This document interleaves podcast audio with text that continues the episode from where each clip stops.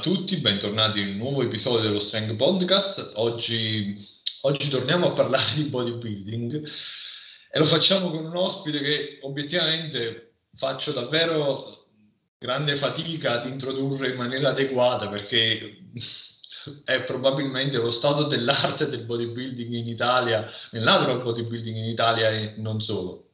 Come oggi sta Stefano Travaglini. Buonasera Stefano. Ciao a tutti, da parte mia e anche dei minion eh.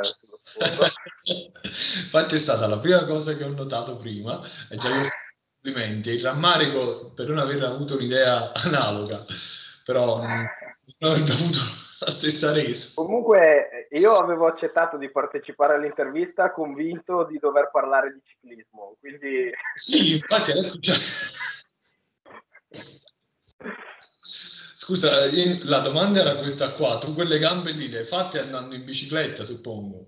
Ma sai che in realtà eh, da piccolo io seguivo mio padre che era appassionato di ciclismo e quindi ho avuto un paio d'anni in cui con la bicicletta da corsa ci ho fatto un bel po' di chilometri. Allora deve essere stato per quello, non c'entra niente lo squat, gli affondi eh... da 60 kg. Poi, poi, qualcosa deve essere andato storto perché all'età di... Eh, 18 anni, mi pare, avevo la, la morosa del tempo che mi prendeva per il culo perché diceva di avere le gambe e il culo più grossi. E quindi lì ho detto no, aspetta, bisogna, bisogna che inizi a fare le cose seriamente e, e da lì è nato l'input per allenare le gambe con un po' più di intensità.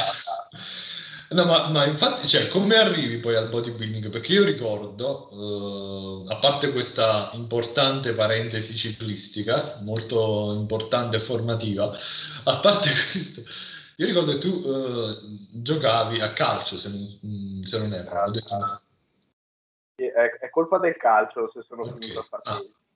Ah. ah, ok. Sì, perché ero il più piccolino della squadra, ero finivo per terra ad ogni contrasto e quindi ho deciso di robustirmi un pochino. A 12 anni mi sono fatto regalare la prima panchetta che era una panchetta che penso che adesso non reggerebbe nemmeno il mio peso eh, senza sovraccarico, però all'epoca andava benissimo perché pesavo probabilmente 50 kg bagnato e, e, quindi con quella e due manubri componibili diciamo che è iniziato il mio percorso eh, verso l'allenamento coi pesi.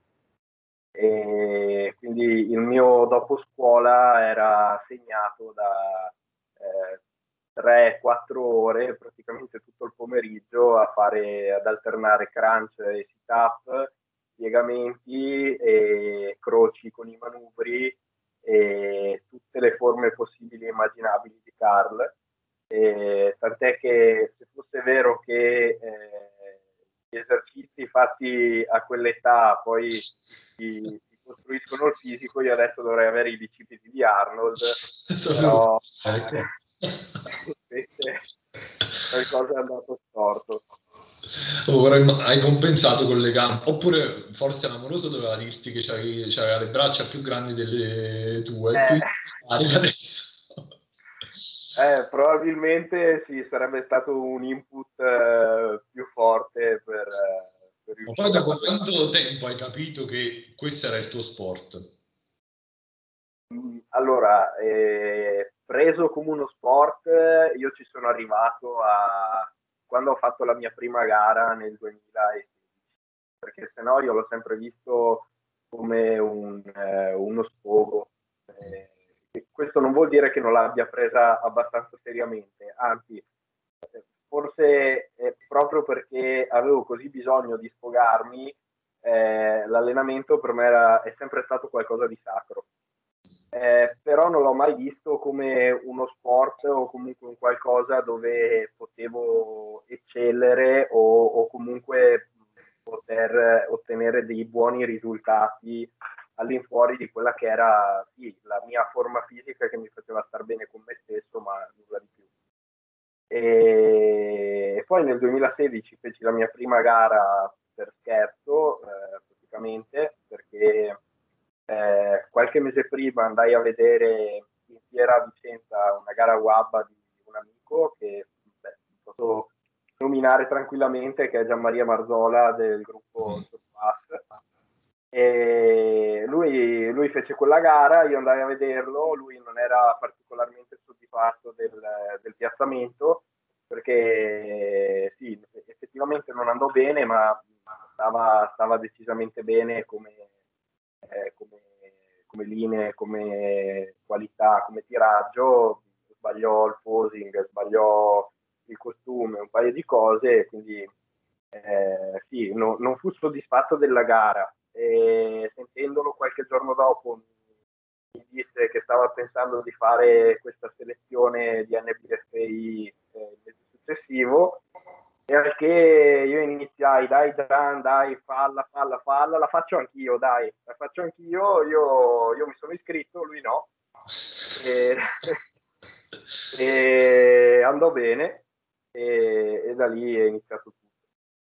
Quindi anche a livello uh, di consapevolezza, quello è stato il momento chiave, no? Perché tu prima dicevi che è sintomatico, no? Perché magari è una condizione che è comune uh, a molti, una condizione psicologica, no? Cioè il fatto di vedersi bene, però magari non uh, ritenersi ehm, sufficientemente come posso dire, qualitativi per poter emergere, per potersi distinguere in un contesto agonistico. Era anche questa, diciamo, la tua, il tuo atteggiamento mentale. Poi c'è stata questa gara che ti ha dato sì, che poi, che poi ti dico, in realtà mh, probabilmente fa parte un po' del mio carattere. Eh, a parte che io credo di non aver mai conosciuto un atleta che eh, alla sua prima gara arriva eh, consapevole di, dei suoi mezzi e eh, guardando gli altri dice no beh sono meglio io, vado e vinco. Io anche l'ultimo classificato di quella gara lo guardavo e pensavo cazzo come sta bene questo, io non so se ce la faccio. E, e poi riguardando le foto, insomma, sì, c'era magari un po' di differenza. E la stessa cosa capitò il 2019 alla prima gara in Wabba al Triveneto. Eh, quella gara, mm, vabbè, eh, la registrazione era il giorno prima, no, il giorno stesso al mattino. Eh, alla registrazione vedevo tutti questi personaggi eh, e pensavo, che cazzo ci faccio io qua?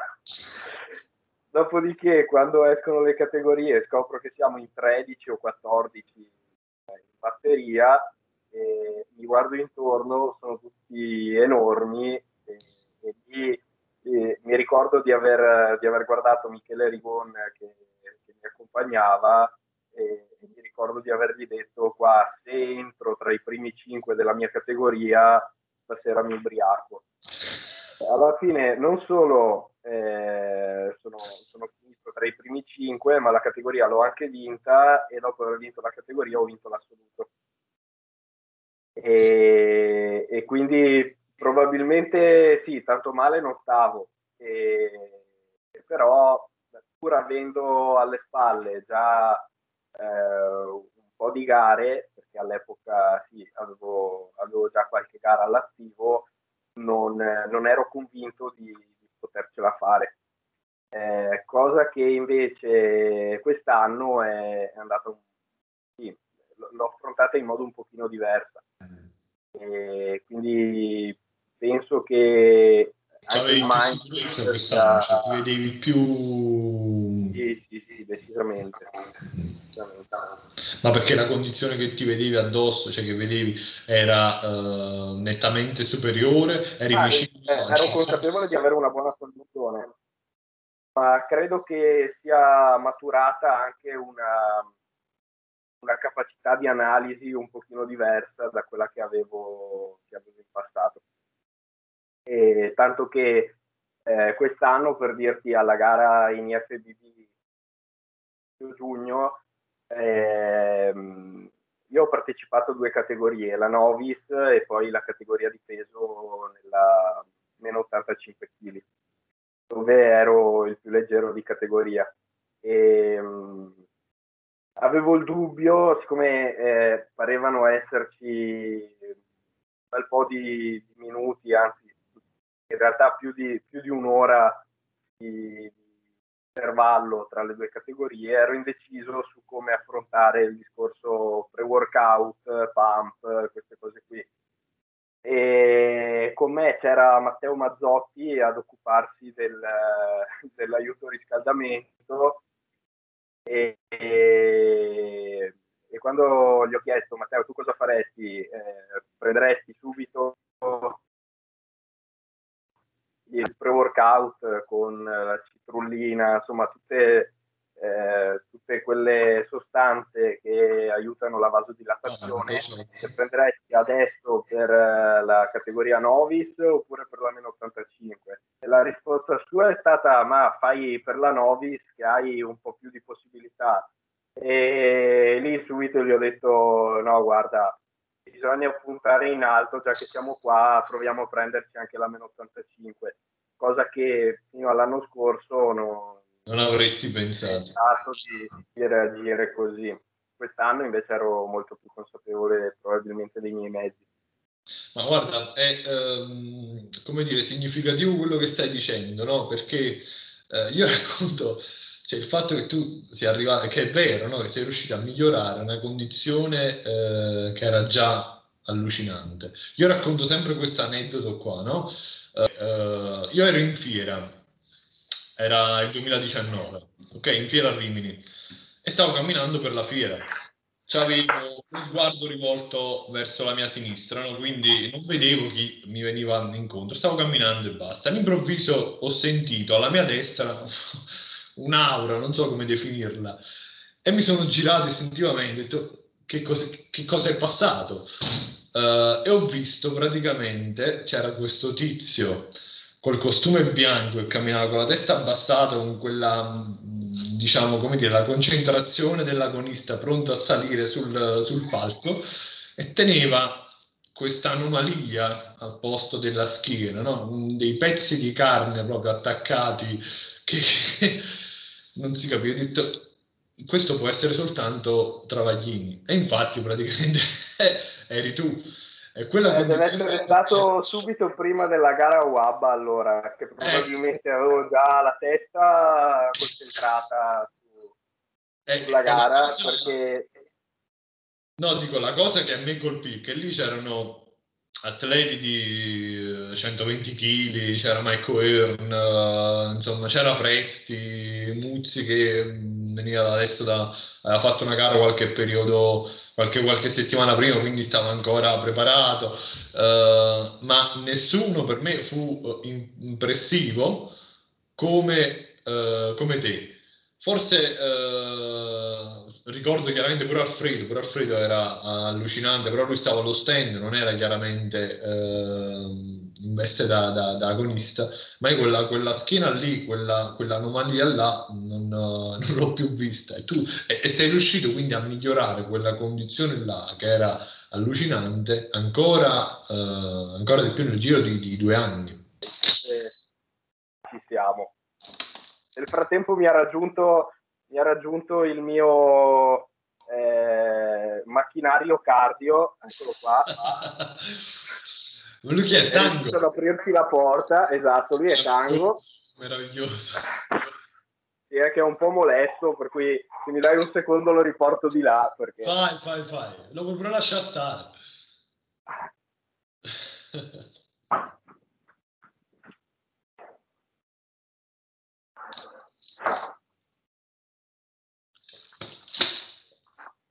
Ecco qua.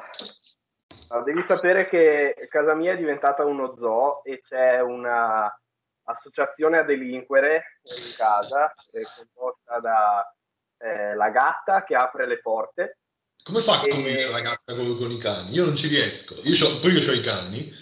Eh, uh... si, è, si, è, abituata da subito perché l'abbiamo portata a casa che aveva un mese e mezzo. C'è stato. Ho visto i cani che erano piccoli anche loro e quindi sì, si sono subito abituati a, beh subito, sono voluti un paio di mesi di convivenza forzata, dopodiché hanno imparato ad andare d'accordo. Eh, è una buona cosa, beata te.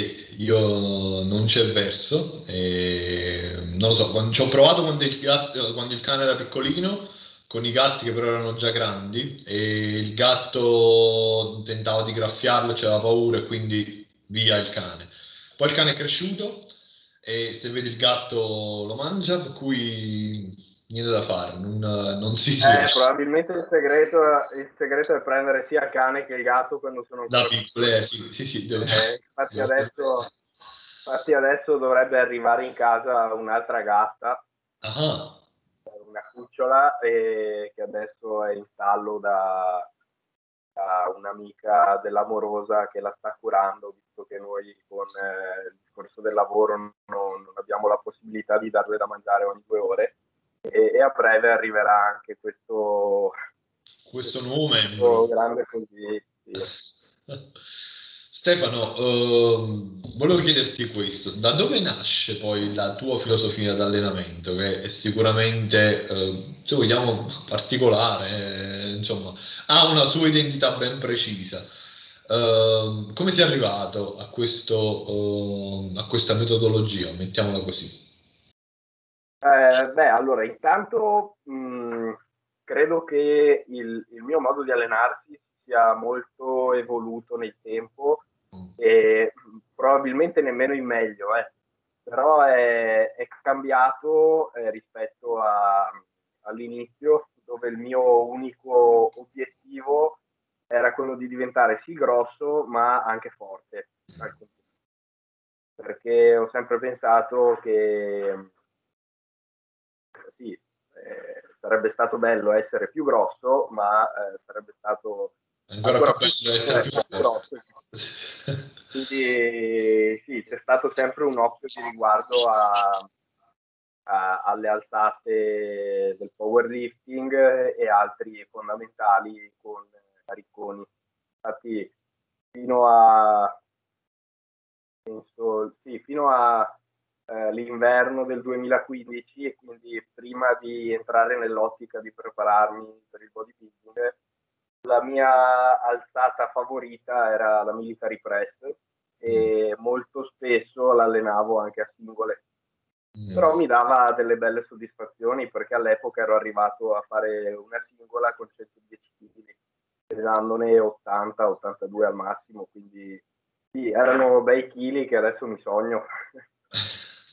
E, um, all'epoca pubblicai anche qualche video sui social perché avevo un altro profilo e adesso non riuscirei nemmeno a, a recuperarlo.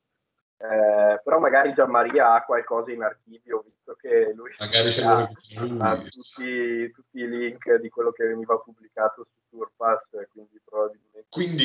tirare fuori qualcosina e, um, comunque sì la, inizialmente la filosofia di allenamento è nata da, dal fatto di voler provare a, a, a, diventare anche più forte, e tanto che eh, nel 2015 eh, la mia eh, indecisione più grande era quella di provare a prepararmi per il bodybuilding o per il powerlifting.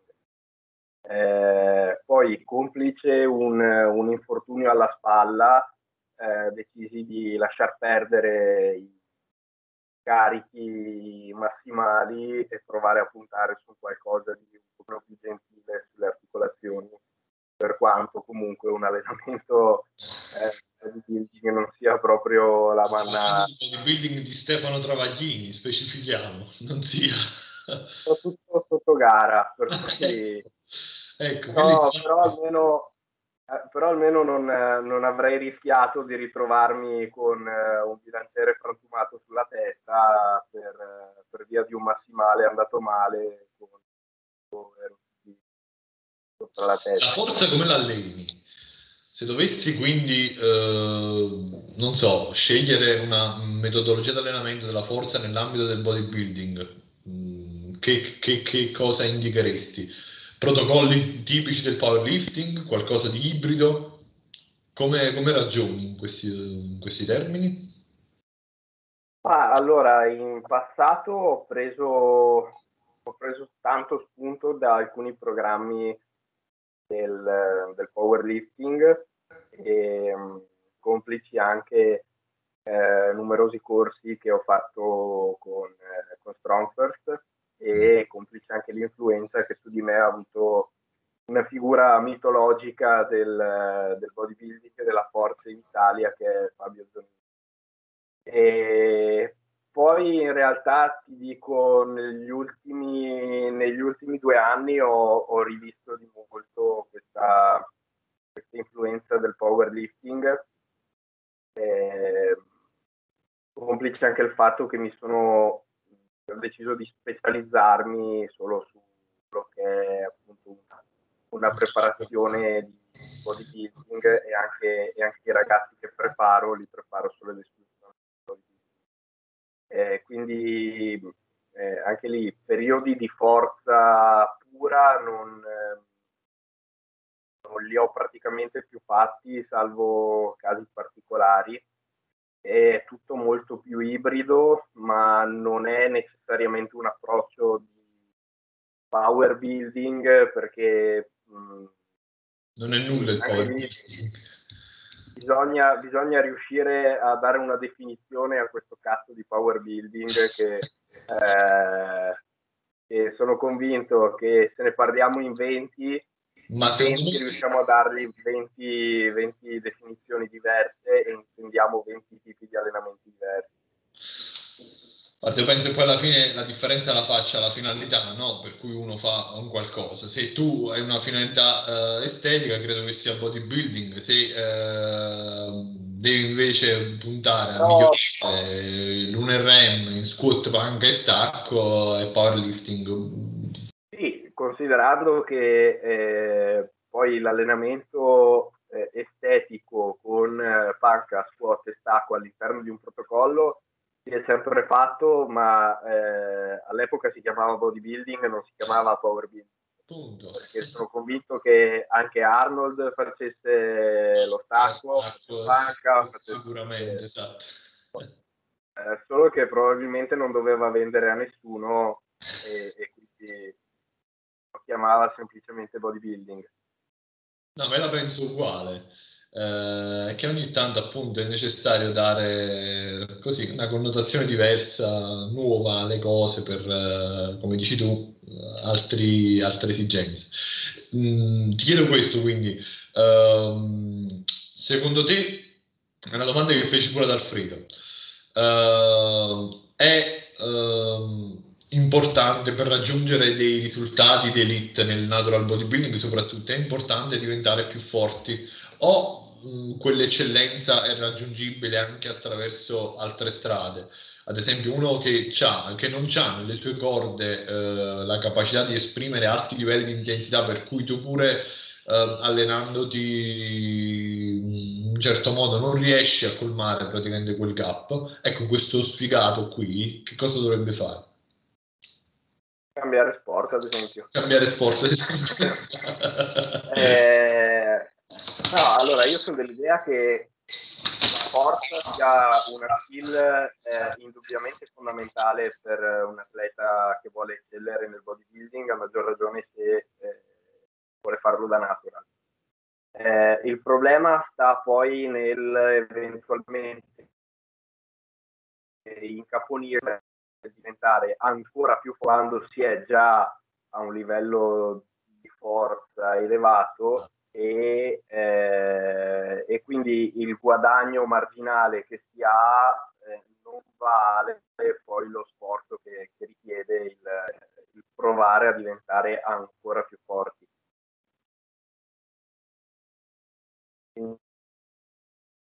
Non è ancora avanzato eh, che si è allenato sempre eh, con metodologie un pochino più da, da, bro, tra virgolette, ha senso provare a aumentare i propri massimali e eh, tentare di guadagnare della forza da poi stare in ottica più, più ipertrofica, diciamo però per l'atleta che ha già raggiunto dei carichi degni di nota eh, se la finalità è puramente estetica, probabilmente conviene cercare solo di mantenerla quella forza e di eh, eventualmente fare in modo di aumentare più che un carico esterno, eh, di aumentare il carico interno.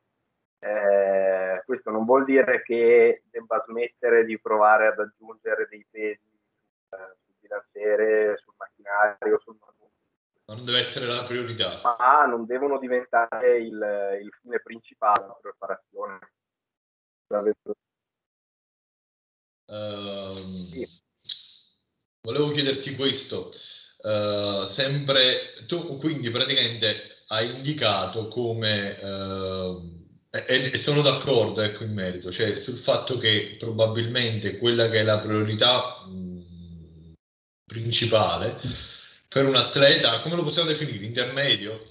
Uh, sia quella che continuare, alla, così come di un principiante, magari un principiante magari mh, apprendere bene lo schema motorio e quant'altro, però dopo devono uh, concentrarsi sul, uh, sull'esprimere appunto un'intensità sempre più elevata. Il volume che ruolo gioca in, in quella che è praticamente la tua visione, in quelle che sono le, eh, quelle che tu puoi indicare come le priorità, eh, una possibile scala gerarchica delle priorità di un atleta, perché tu sicuramente sei in grado di esprimere dei livelli di intensità molto elevati, non c'è dubbio, però forse quello che ti connota di più è la capacità di fare dei volumi esagerati. Eh, sì, però mh, eh, analizzare volume intensità trovo poco senso nel parlare solo di volume o solo di intensità quando sì, sono no, due no, parametri che, eh, che vanno, vanno, presi, eh, vanno presi insieme. Perché ehm, io posso anche decidere di fare un allenamento con 200 serie per gruppo muscolare magari eh, ma lasciarmi, che so, un buffer di 5 ripetizioni ad ogni serie. Cosa mi porto a casa da quell'allenamento? Probabilmente niente. Eh, al contempo, se decido di fare una sola serie eh, portata oltre il cedimento, quanto mi porto a casa? Probabilmente qualcosa mi porto a casa se magari ho migliorato delle performance in termini di peso o in termini di ripetizioni, però ho un volume che probabilmente non è abbastanza elevato da garantirmi un miglioramento poi estetico, che è quello che andiamo a ricercare. Quindi eh, ok il volume, ma se non c'è la capacità di generare una buona intensità, non ha senso parlare di volume. E infatti quello che eh, mi, mi, piacerebbe fare, eh, che mi piacerebbe iniziare a fare, è quello di eh, insegnare eh, l'intensità a chi vuole eh, approcciarsi al bodybuilding o a chi già si sta approcciando al bodybuilding ma vuole eh, implementare le sue capacità di prepararsi per una competizione o anche solo per eh, migliorare il proprio fisico. Perché eh, se vado ad analizzare gli allenamenti che, che, che per anni ho visto avendo avuto una palestra, il vero problema non sta tanto nel, nella costruzione sbagliata della scheda di allenamento il vero problema sta nel riuscire ad interpretarla con la giusta intensità. E se non riusciamo a esprimere la, la, giusta grinta, la giusta cattiveria sotto i pesi, possiamo aggiungere tutte le serie che vogliamo, ma il miglioramento sarà veramente ridotto. Avremo sicuramente uno spreco, uno spreco energetico maggiore, e questo potrebbe tornarci utile magari in una fase di cut. Eh, tant'è che eh, sì, io è vero che tutto l'anno sono solito utilizzare dei volumi di lavoro mediamente alti, però i picchi li raggiungo in cut, non in bulk come fanno tanti. E il motivo è proprio per avere uno spreco energetico molto maggiore. Eh, però appunto deve esserci la giusta intensità dietro, dietro tutto questo volume, se no eh, probabilmente si, si, perde solo del tempo e anzi si, si toglie la possibilità di avere dei miglioramenti magari un pochino maggiori. Sì, uh, io sono assolutamente d'accordo. per intensità, oh, questa uh, chiaramente è l'accezione di sforzo percepito. Per intensità facevo riferimento al, al carico proprio, intensità di carico. Uh, quindi per quello, cioè, parlavo del volume in relazione a quel tipo di intensità, cioè in altre parole. un atleta che non è in grado di maneggiare carichi considerevoli dovrebbe puntare sul volume o piuttosto, uh, diciamo così, deve puntare sul volume chi invece è capace di muovere carichi considerevoli? Questa è una domanda marzulliana quasi. Eh, beh, allora c'è, c'è, una cosa che a me piace, piace molto fare eh, e far fare, mm. che è, eh, oddio, adesso il nome, il nome corretto rischierei di dirti una cazzata, ma è praticamente il lavoro sul massimale del giorno, ovvero un run fino a quello che eh, si può considerare l'1 RM di giornata, ah. che è un carico, attenzione, che eh, non è il vero massimale, non deve essere un carico dove c'è il rischio di rimanerci sotto, però eh, potrebbe essere, che so, un 95% mm. dell'1RM in giornate buone potrebbe essere anche il 105% del, dell'1RM se ci sentiamo così, così, in forma, così forti da poter sollevare senza rischi un carico sovramassimale, cioè o meglio sovra il nostro vecchio massimale.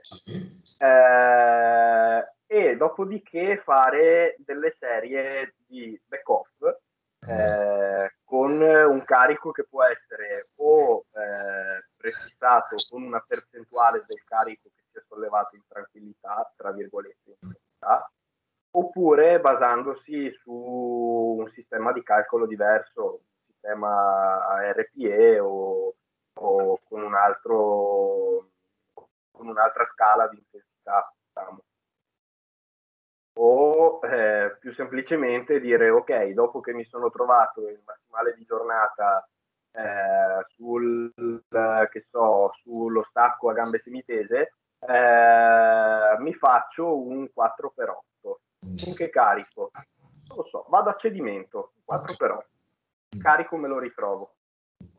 E, e, quindi diciamo che il volume me lo, faccio, me lo faccio senza farmi troppi calcoli, troppe piste mentali, però nel frattempo ho abituato il eh, mio SNC a riconoscere un carico che magari non avevo ancora toccato e l'ho fatto in sicurezza.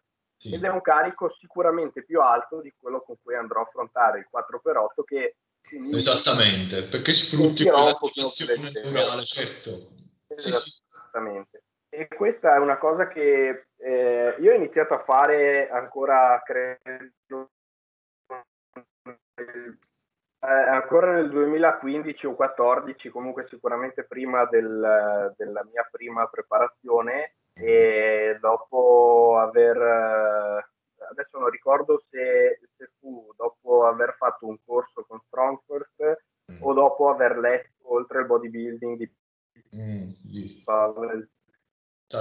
Paulin, credo che um, e mi ci trovai così bene che poi ciclicamente è una cosa che ho sempre fatto e ho sempre proposto e sempre con ottimi risultati.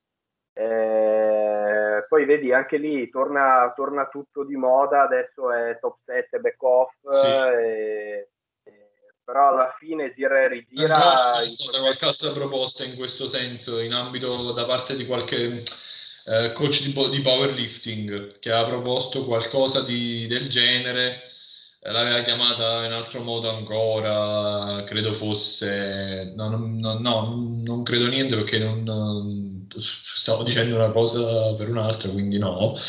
Uh, però sì, mi ricordo che c'era praticamente un qualcosa di analogo, cioè trovare quella singola del giorno che era praticamente ovviamente impegnativo e che poteva essere giustamente eh, qualcosa di eh, o superiore al massimale o mh, mm, leggermente submassimale e variava quindi in base al giorno e poi da lì ti andavi a eh, calcolare così empiricamente il carico che dovevi utilizzare nelle serie eh, successive che poi erano quelle lì che avrebbero determinato la risposta ipertrofica eh, maggiore sfruttando però il lavoro di quella che facevi con, uh, con la singola lì. Sì, questo è assolutamente uh, sì.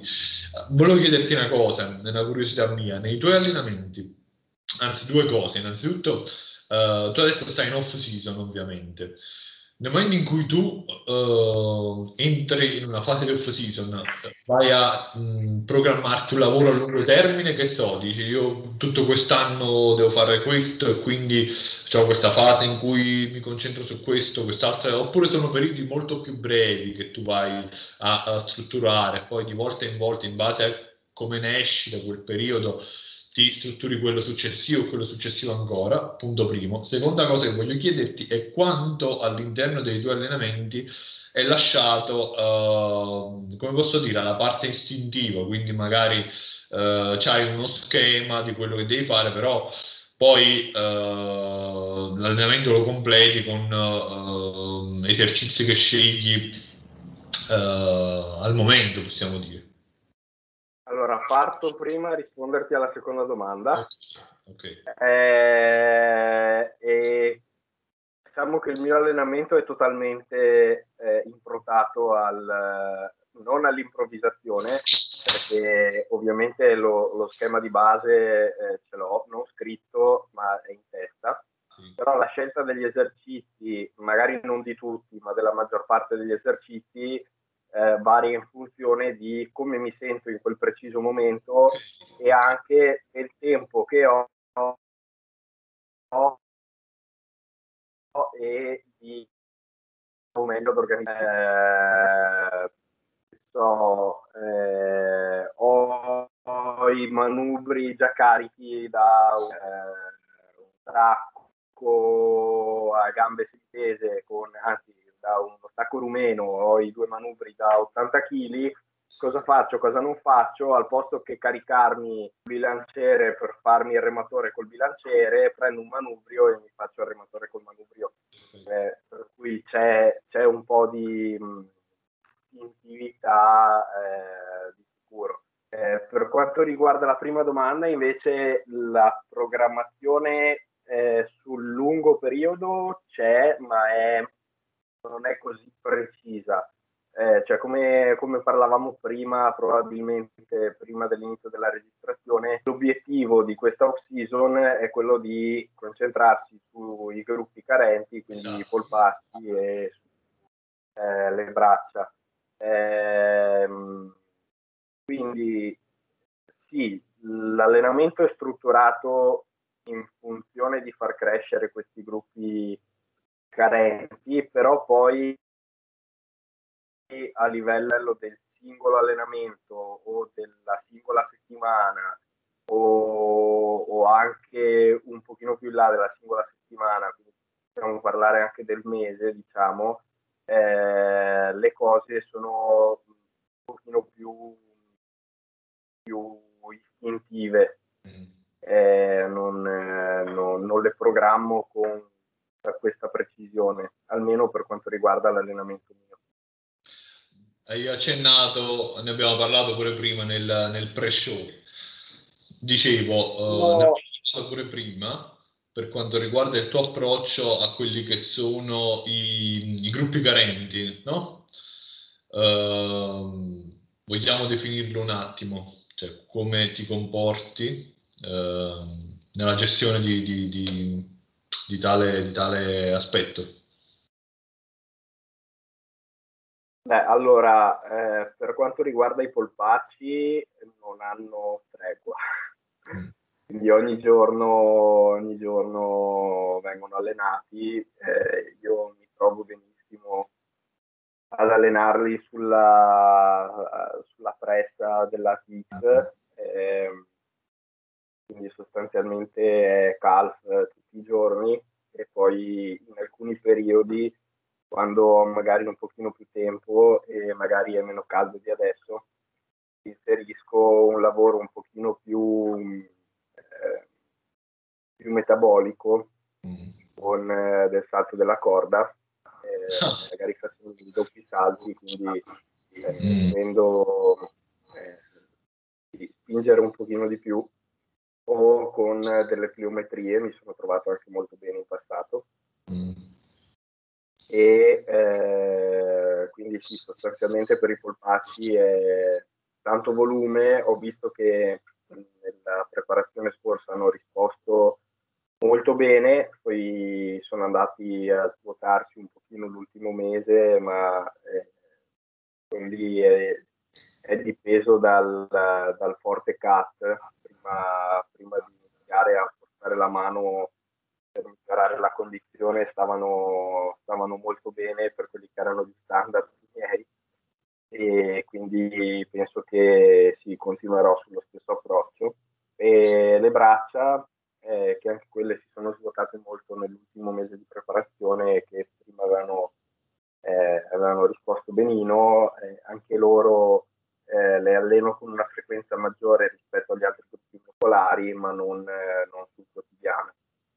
E, ehm, e, sicuramente rispetto alle preparazioni passate eh, le ho allenate e continuerò ad allenarle con una maggiore attenzione al lavoro di isolamento.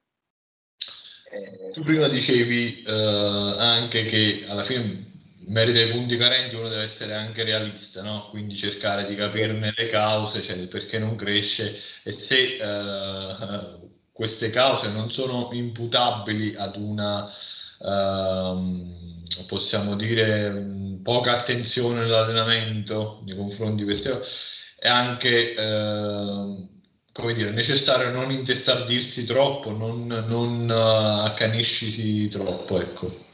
Io tanto per dire una cosa che ho notato che paradossalmente alcuni gruppi muscolari carenti uh, uno chiaramente tende a sovraccaricarli di lavoro e quant'altro, però a lungo andare, non sempre, però a lungo andare può essere in realtà controproducente, cioè quel surplus di lavoro, in realtà il, gruppo, il muscolo carente va a peggiorare ancora. Eh, sì, dipende da quella che è la capacità mh, mm, del muscolo di tollerare mm. e dipende anche dalla fase che si sta andando incontro e da che tipo di carenza si ha. Se la carenza è di tipo di volume, allora probabilmente forzare così tanto la mano può diventare controproducente. Se invece la carenza è più che altro a livello qualitativo, eh, io sono dell'idea che più lo bastoni quel muscolo lì e più è facile che escano i dettagli. Ehm, in passato, in passato eh, con diversi atleti, adesso ti prendo l'esempio di Salvo Buscemi, eh, due anni fa aveva il problema che, oh, l'anno scorso, l'anno scorso ma anche due anni fa, aveva il problema che sul, sul femorale e sul gluteo eh, i dettagli non venivano fuori. Lì non ha avuto un giorno di riposo e alla fine ha portato delle striature che mai si sarebbe sognato di avere.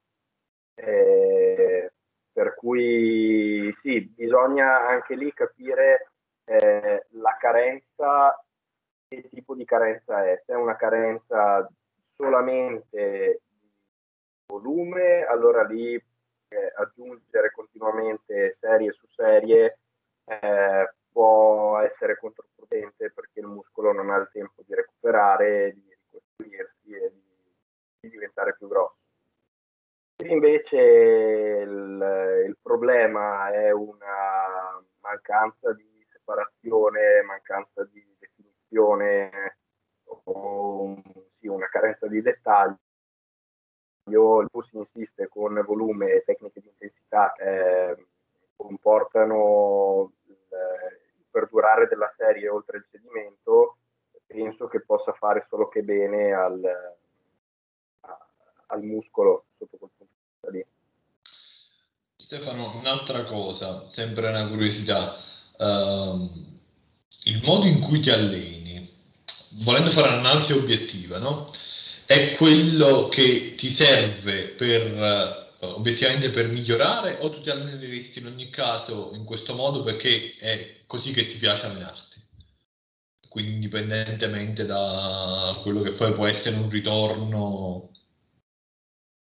eh, inizialmente eh, era tutto incentrato a cosa mi piaceva fare. Eh, avrei fatto squat e stacchi tutto il giorno e proprio per puro divertimento, aggiungendo magari sì, qualche rematore, qualche esercizio di spinta per la parte alta, ma poco altro. Eh, adesso sì, più, più, eh, più gare all'attivo ho, ho, maturato e più sono maturato anch'io probabilmente da quel punto di vista. Ho capito che eh, per riuscire a migliorarmi dovevo mettere un pochino da parte quello che mi piaceva fare e iniziare a, a dare più importanza a quello che effettivamente mi serviva per, per migliorarmi e quindi adesso ci sono tante cose che,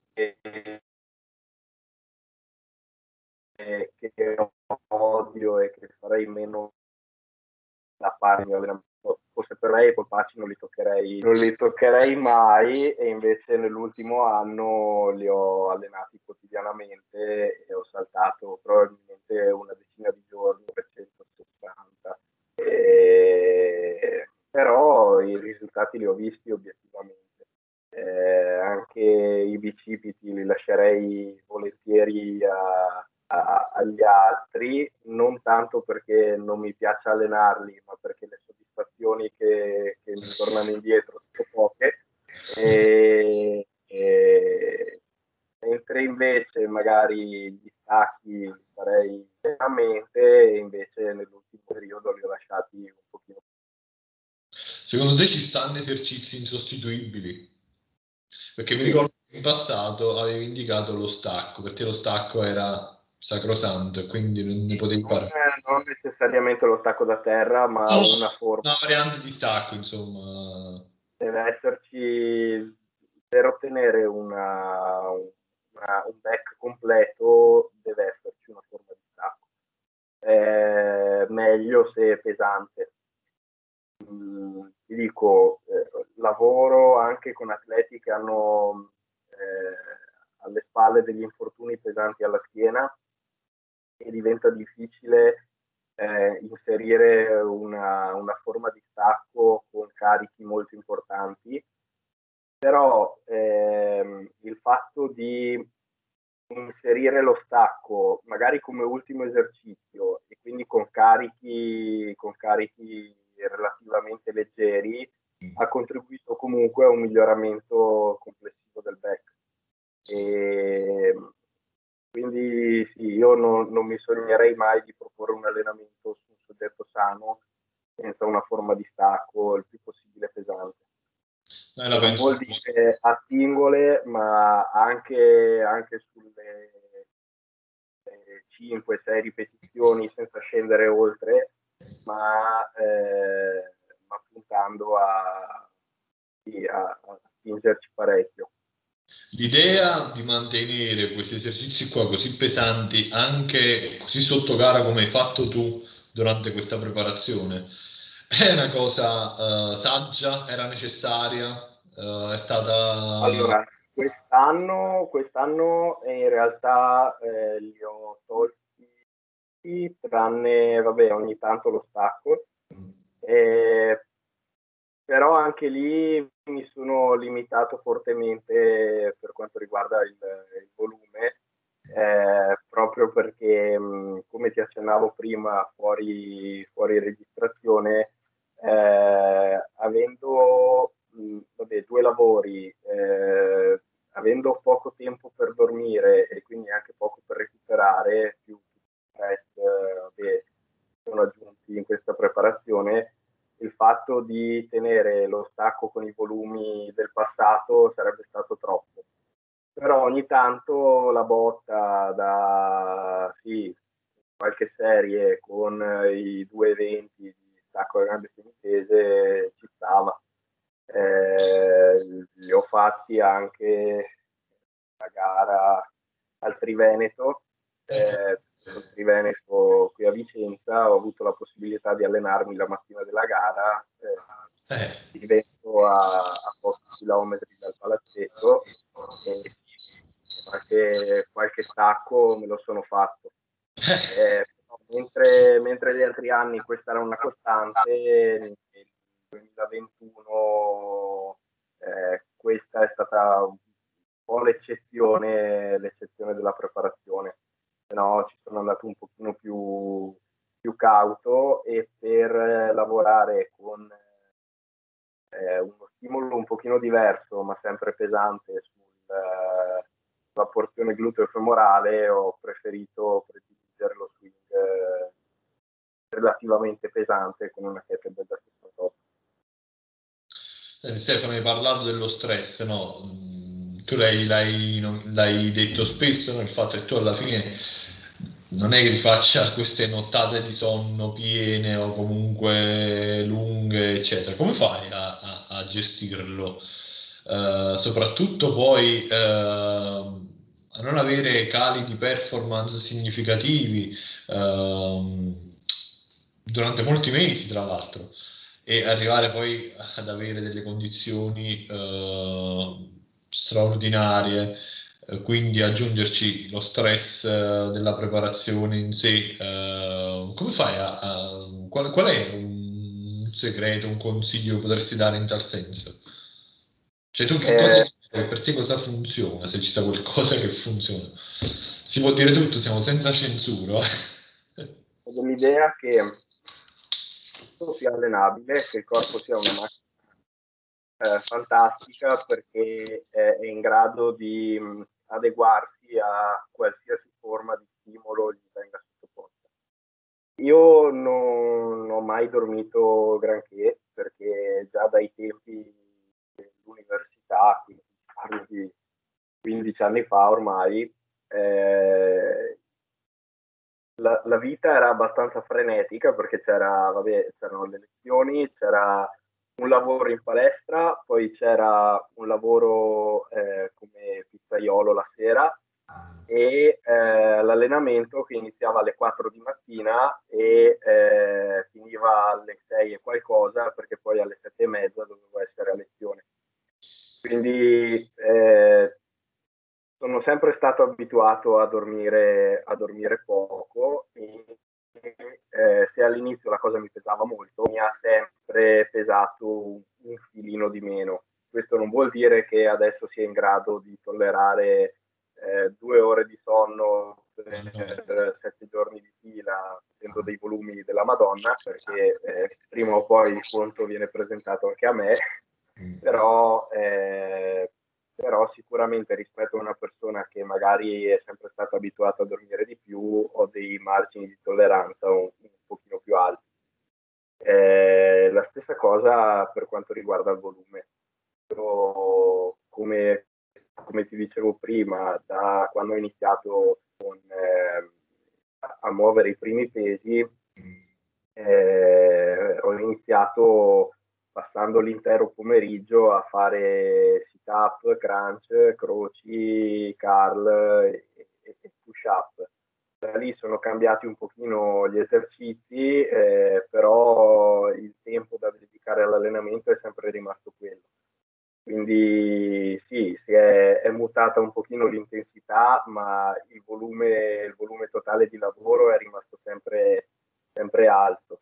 Però eh, questo, questa scalata eh, è iniziata a 12 anni e eh, vado per i 33, quindi eh, è stata costruita in un bel po' di anni di allenamento.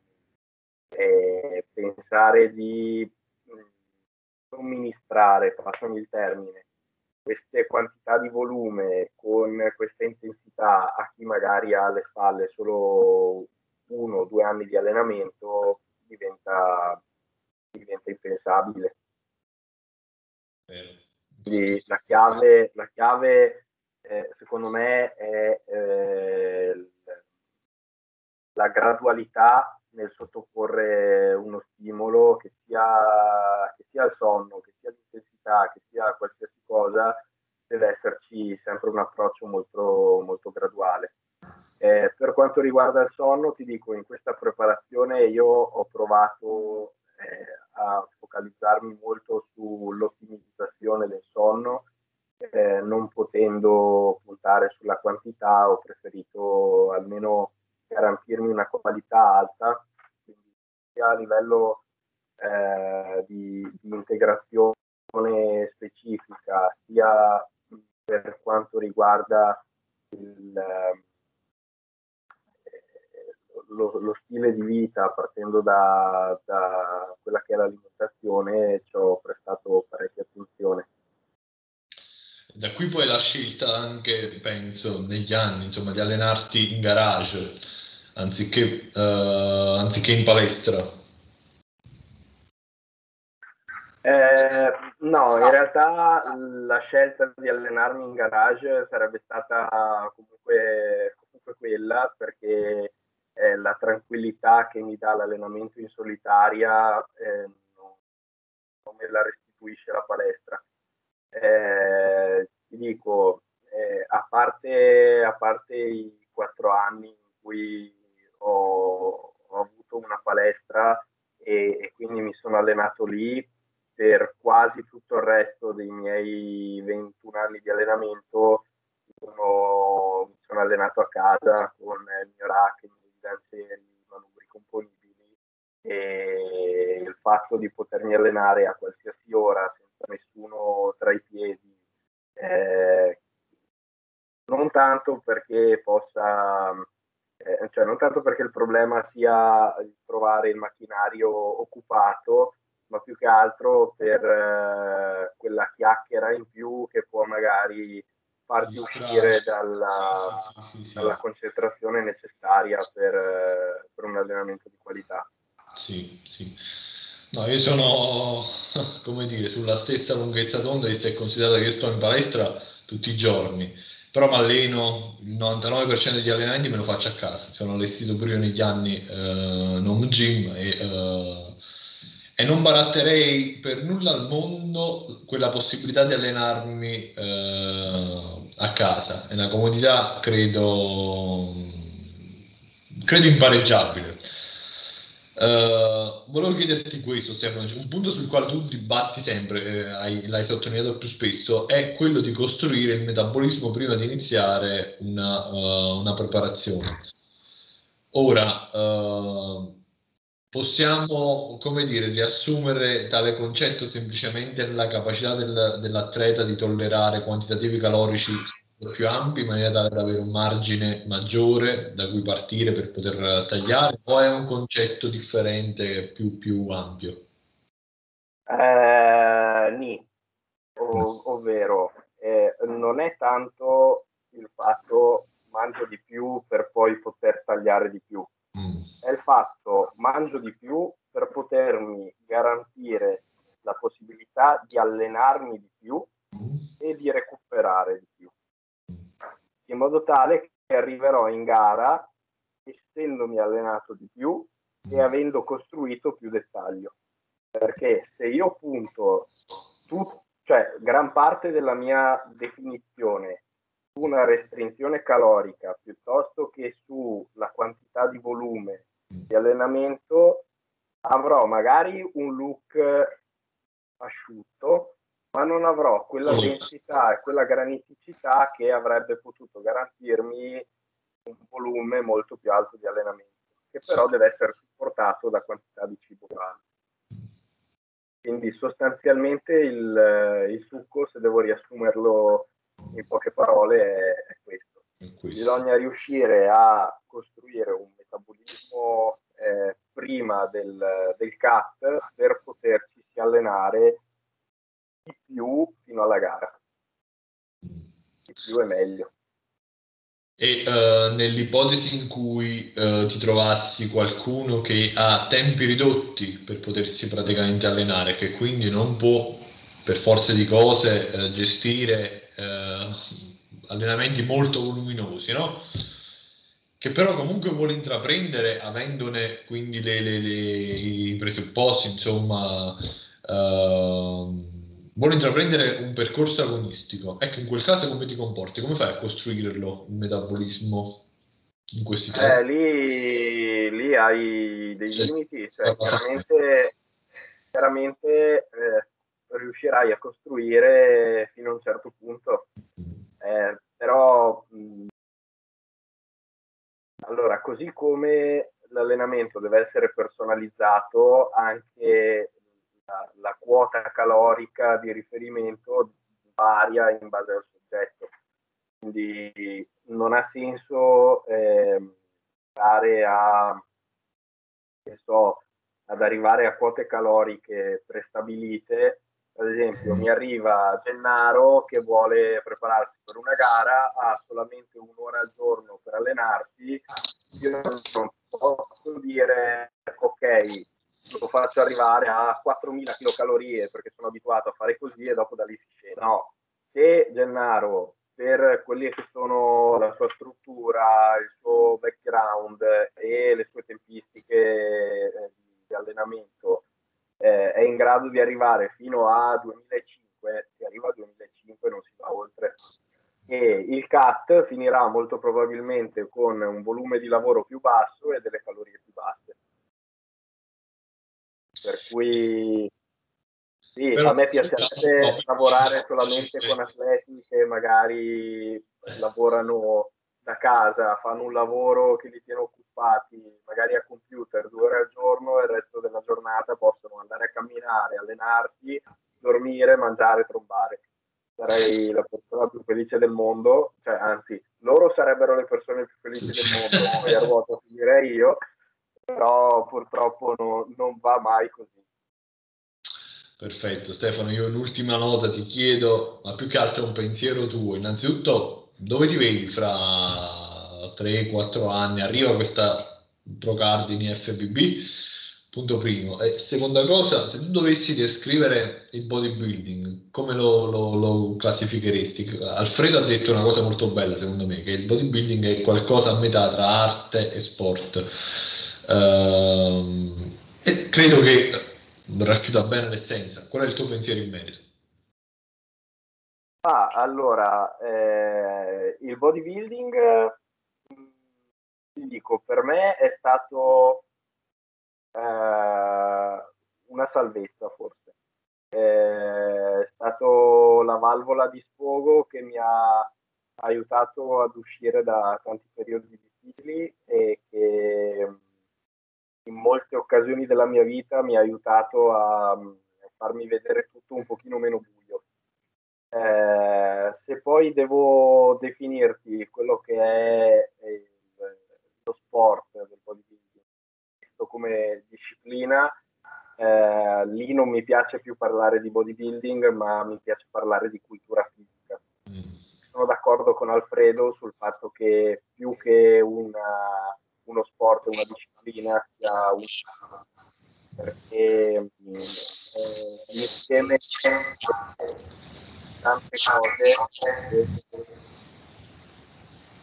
che si fa fatica a, a assumere eh, sono non solo la, la, capacità di generare intensità e di sfruttare volumi di lavoro, ma eh, è anche e soprattutto la, la capacità di costruire un percorso eh, per noi e per gli altri ragionando su il nostro passato, il nostro presente e il nostro futuro.